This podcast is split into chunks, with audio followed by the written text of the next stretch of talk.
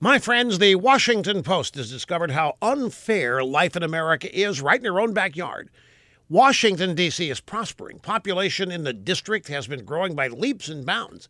Some neighborhoods are becoming more affluent by the day. As affluent neighborhoods grow, so do the businesses that support them, like supermarkets.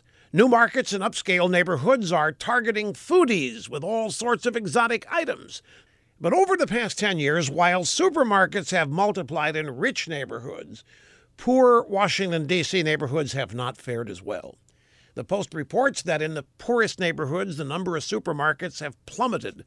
A long standing grocery gap has grown worse. How bad is it? Well, in poor neighborhoods, there are 50,000 people for every grocery store. In the rich areas, there are 10,000 people per store. The rich have more grocery options than the poor. Rich people live in neighborhoods that cater to foodies. Poor people live with food insecurities. Supermarkets in poor neighborhoods have another disadvantage.